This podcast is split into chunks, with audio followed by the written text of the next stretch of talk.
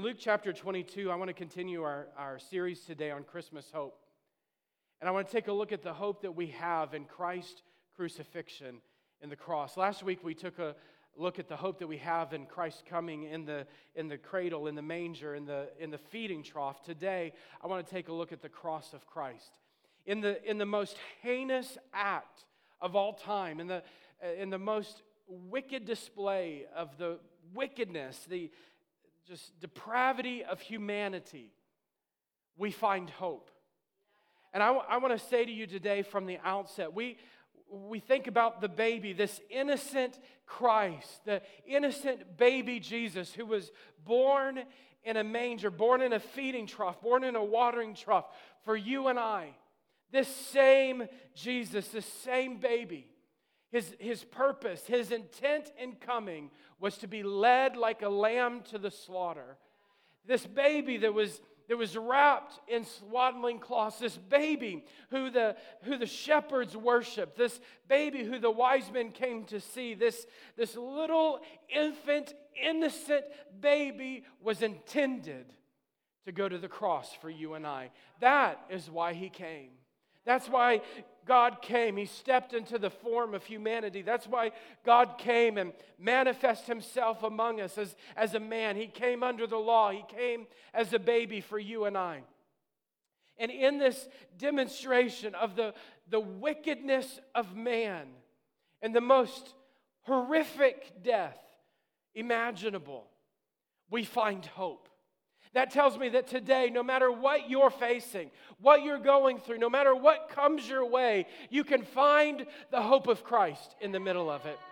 The Bible tells us that for the joy that was set before him, he endured the cross, despising its shame. That in the middle of the depravity and the wickedness of man, Christ found his joy, and so can you. In the middle of depravity, in the middle of the wicked humanity in which we live, you can find hope in Christ.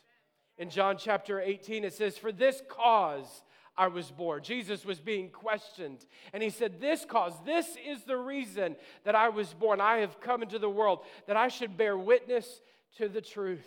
Jesus came for you and I to be our Redeemer. He came to bring truth, to bring the reality of the salvation message to you and I. And Isaiah tells us that he was a tender plant, a root out of dry ground, that he would have no form or comeliness, that we should even look at him. He had no beauty that would attract us to him. There wasn't anything, I said it last week, about Jesus that would cause us to look at him and say, wow, he looks like a charismatic guy. I'd really like to follow him. I, I, I, he looks like a really cool guy. He looks, you know, like he shops at Banana Republic and he's got the trendy look going on. I really want to follow him. He's the trendy guy. No, there was an anointing on his life. How God anointed Jesus of Nazareth, Peter said, with the Holy Ghost. And he went about doing good and healing all those who were oppressed by the devil. There was, there was an anointing on the life of Christ that attracted men and women to him.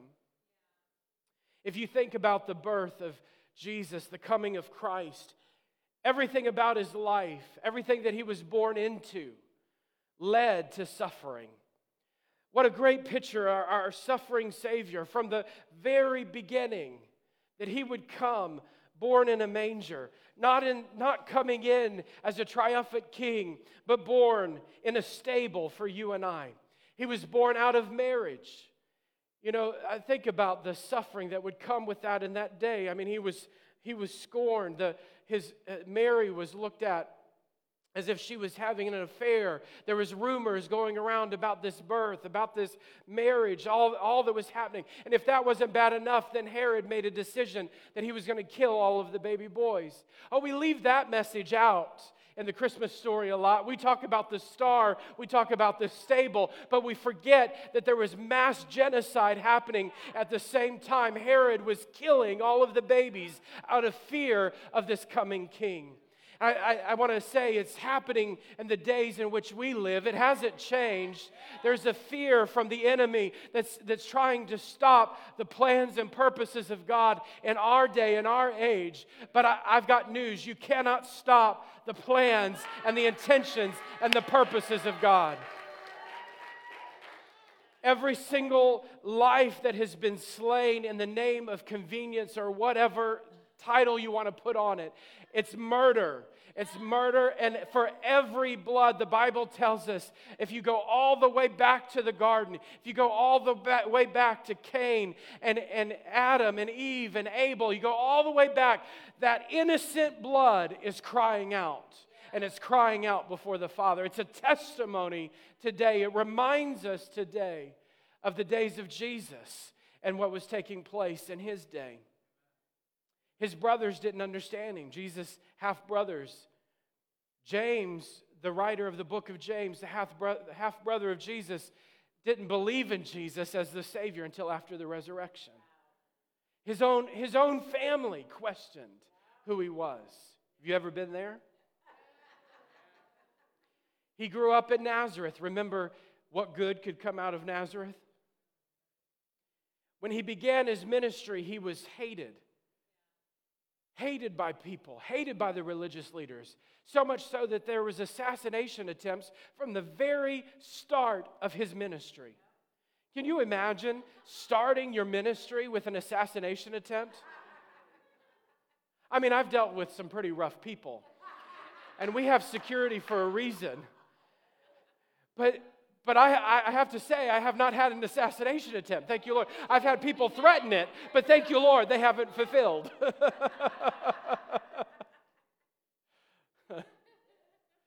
he had arrest warrants on him.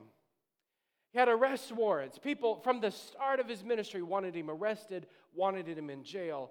He was creating a stir. The religious leaders wanted to kill him, and his closest friends betrayed him. The people who knew him, who were closest to him, his best bud swore that he never knew him. All of those that were close to him ran off in hiding, and one of his own, the one responsible for the, the ministry finances, betrayed him and had him murdered. In Luke chapter 22, and starting in verse, I'm going to go to verse 39. They just finished the evening, the Last Supper. In verse 39, it says, Coming out, he went to the Mount of Olives, as he was accustomed. And his disciples also followed him. And when he came to the place, he said to them, Pray that you might not enter into temptation. And he was withdrawn from them about a stone's throw, and he knelt down and he prayed, saying, Father, if it is your will, take this cup from me. Nevertheless, not my will, but yours be done. And an angel appeared to him from heaven, strengthening him and being in agony. Everybody say that word agony. He prayed more earnestly. Being in agony, he prayed more earnestly. Then his sweat became like great drops of blood falling to the ground. That was from the New King James Version. I'd like to read it from the Passion Translation. Jesus left the upper room with his disciples, as was his habit and he went to the Mount of Olives, his place of secret prayer.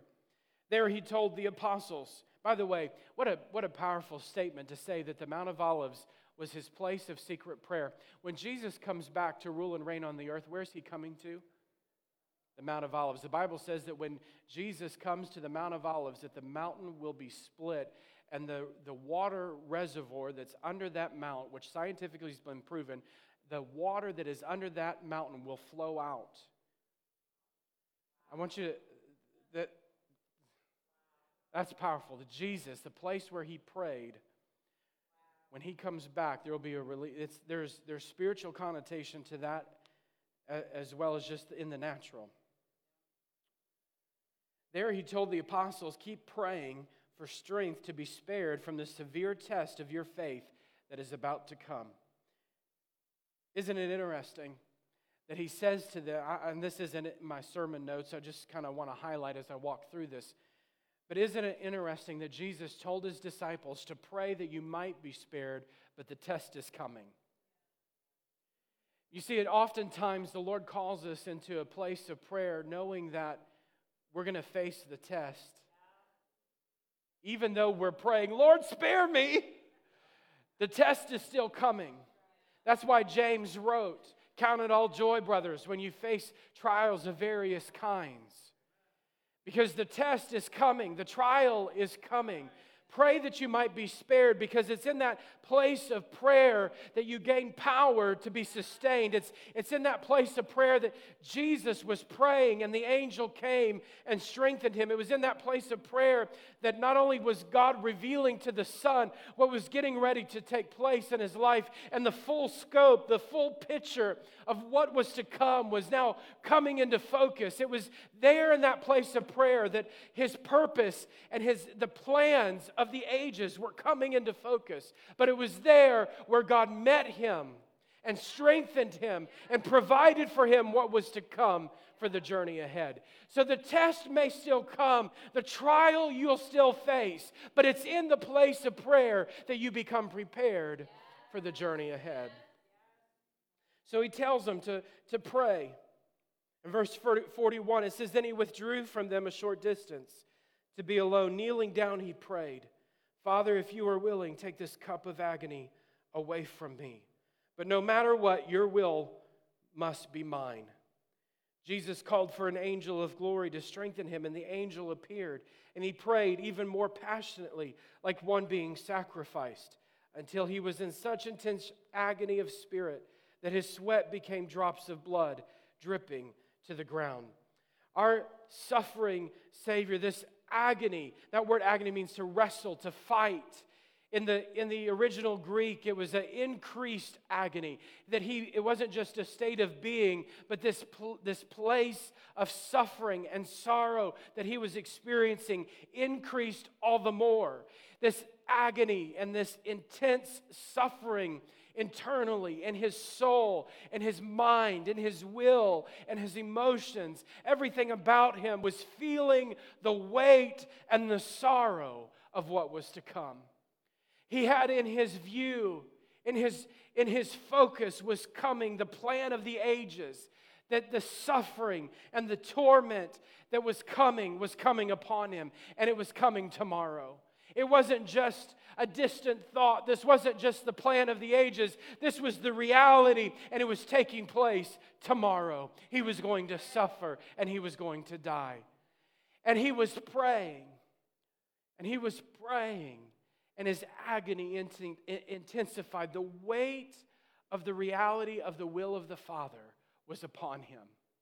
The Bible says that he came to do the will of the Father, and the weight of that will the weight of that desire, the weight of that plan was upon him. In Psalms 22, if you'll flip over there, I love how David prophesies about the, the suffering Savior in which we find our hope.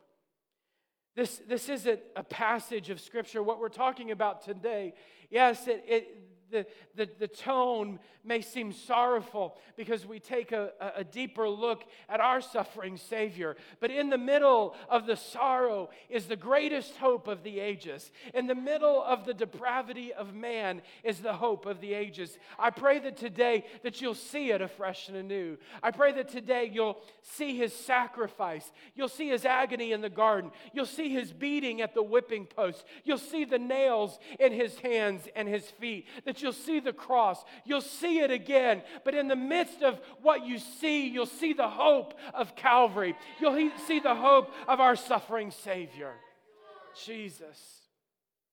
In Psalms 22, it says, My God, my God, why have you forsaken me? Sound familiar? Why are you so far from helping me and from the words of my groaning? Oh my God, I cry in the daytime, but you do not hear. And in the night season, am I not silent? But you are holy, enthroned in the praises of Israel. Our fathers trusted in you. They trusted, and you delivered them. They cried to you and were delivered. They trusted in you and were not ashamed. But I am a worm, a no man, a reproach of men, and despised by the people. All those who see me ridicule me. They shoot out the lip. They shake their head, saying, He trusted in the Lord. Let him rescue himself. Let him deliver himself, since he delights in himself. But you are he who took me out of the womb.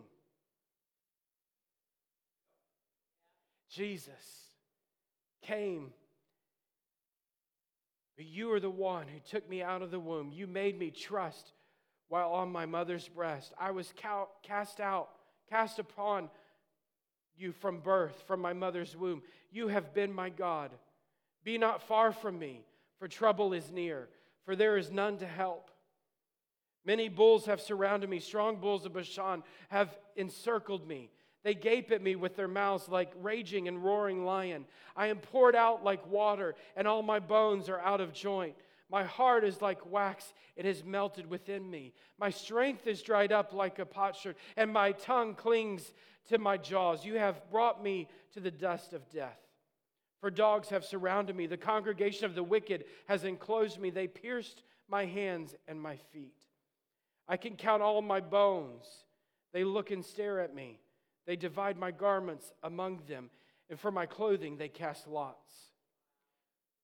Hundreds of years before the crucifixion ever took place, God, in His great wisdom and mercy, showed David in his place of worship, in his own experience, a prophetic glimpse of what was to take place on that day. What were the apprehensions that Christ saw? What caused him to endure such agony? In Matthew chapter 20, it says, Are you able to drink the cup that I'm about to drink? He was drinking in the cup of God's wrath upon humankind. The cross was the place of agony and pain. In the garden, God opened up for Christ all of the pain and the weight and the suffering that he was to endure. Matthew records three prayers that Jesus prayed. He said, Oh, my Father, if it is possible, let this cup pass from me. Nevertheless, not I will, but as you will. My Father, if this cup cannot pass away from me unless I drink it, your will be done. Matthew says he prayed a third time and he said the same words. The reality of what was coming was upon him. 39 times the whip would go across his backside. This, this whip was, was designed by the Romans to inflict the maximum amount of pain and bring the maximum amount of damage to a human body before they would go to crucifixion. The intention was that most of the blood would be poured out, would be wasted at the whipping post, so that when the prisoner would go to the cross, the suffering would not be long on the cross. The cross was about pain, the beating was about wasting out the blood. The, the whip had different links of leather. Braided into that leather was pieces of bone, pieces of metal. And the intention was that the, every time a blow was administered to the back, the legs, the backside of a person, that it would rip into the flesh all the way to the muscular bones, all, all the way to, to the muscles on the bones, and tear the, the very muscles that held the bones together. It was there that, that Jesus went to the beating post for you and I. Not only did they beat him to the point of death, but they placed a crown of thorns on his head. Not just little thorns like you might get out, little briars you might get out in the woods, but, but long thorns that, dr- that drove deep into his skull, deep into his, his forehead, ripping his flesh. They put a robe around him, this body that had been ripped to shreds. You ever had a piece of cloth or a band aid or something gets stuck to an open wound?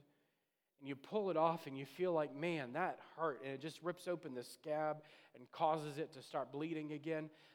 Think about Jesus' entire backside with a garment draped over it. And the Bible says they ripped it off of him and took the staff they had given him and drove the crown of thorns deeper on his head. Not only did they mock him, not only they beat him, but they put him through the worst torment. And then they said to take him off the beating post. And they attached to his arms. They stretched out his arms and attached, tied to his arms, the crossbeam of the cross that he was to carry. After being beat to that degree, he now had to carry the crossbeam of his cross out to Golgotha. And he carries it. We know that he can't make it the whole entire way because he's been beaten so severely. And at the place of crucifixion, crucifixion wasn't, wasn't pretty, it wasn't a clean death. They would drive nails, seven, eight inch nails, in through the wrist to attach the arms to that crossbeam. And from there, they would raise that crossbeam up onto the top of the, the wood beam that would hold it into place and drop it into place. The body hanging from the nails. And from there, they would twist the legs so that they could get the feet in the right position to drive a nail between the bones of the feet, right in the middle of your foot. It was there in, in between the bones of your wrist, the body could support itself, but it was those small bones in your feet that could hold the weight of the suffocating, dying criminal. You see, when you're hanging on a cross, it's not necessarily even anymore about the pain that you're feeling as the nerves in your arms have been severed from the nails. The, the pain, doctors tell us that the pain that you would feel in your hand would be absolutely like fire in your hands from the severed nerves, even causing some hands, because losing the, the nerves would cause the hands to become like claws and to curl up involuntarily because of, the, of what was taking place. If that wasn't bad enough, it was about the suffocation. Is this making you uncomfortable? I hope it is. The, the, the, the, the suffocating criminal would then have to push up on the nail in his feet in order to get breath. The Bible tells us that not a bone in his body would be broken. The, the murderers would take a device, a hammer, something, and be, would break the bones of the legs of the victims so that they would suffocate. That was the point of the broken bones. They went to the other criminals, broke their bones, but Jesus' bones wouldn't break. It had been prophesied that his bones wouldn't break. And so instead, they grab a spear and run it, some say, through the right side of his thoracic side of his body, which would then have pierced his lung and his heart. We know from the gospel accounts that the blood and the water poured out. It tells us that he was already dead. Jesus said, No one takes my life from me. I willingly lay it down. Every step of that process, every step of the death was prophesied, it was prepared beforehand for you and I. Every step of that crucifixion, from the beating to Judas to the death on the cross and how he died, was prepared beforehand for you and I. God ordered the steps of the righteous, even unto death. And he used the depravity of man, the wickedness of man, to accomplish the sacrifice of the ages that would pay for your sin and mine. In John chapter 8, it says, Jesus said to them, When you have lifted up the Son of Man, then you will know that I am He, and that I do nothing of myself, but as my Father has taught me, I speak these things. From the very outset of his ministry, he taught his disciples that the end of this, I'm not coming to be uh, an overtaker of the Roman Empire. I've not come to, to, to overthrow the, the rulers of this age. There's coming a day that that's going to happen. But today, that's, that's not why I'm here. I came to be a lamb led to the slaughter. I came to bring hope in the middle of hopelessness. I came to be a light in the middle of the dark world. He always had that day in view, but in the garden, we find that the reality of that set upon him. Like the Hebrew children, Shadrach, Meshach, and Abednego, Jesus was brought to the entrance of the furnace. And the Father said to him, Will you go in? Will you trust me? Will you go in through the furnace? Will you worship me? Will you walk with me in spite of the furnace heat? You know that you're about to suffer. Will you go with me? I, I have a question for you. You know that suffering is coming upon humanity. Will you still walk with him?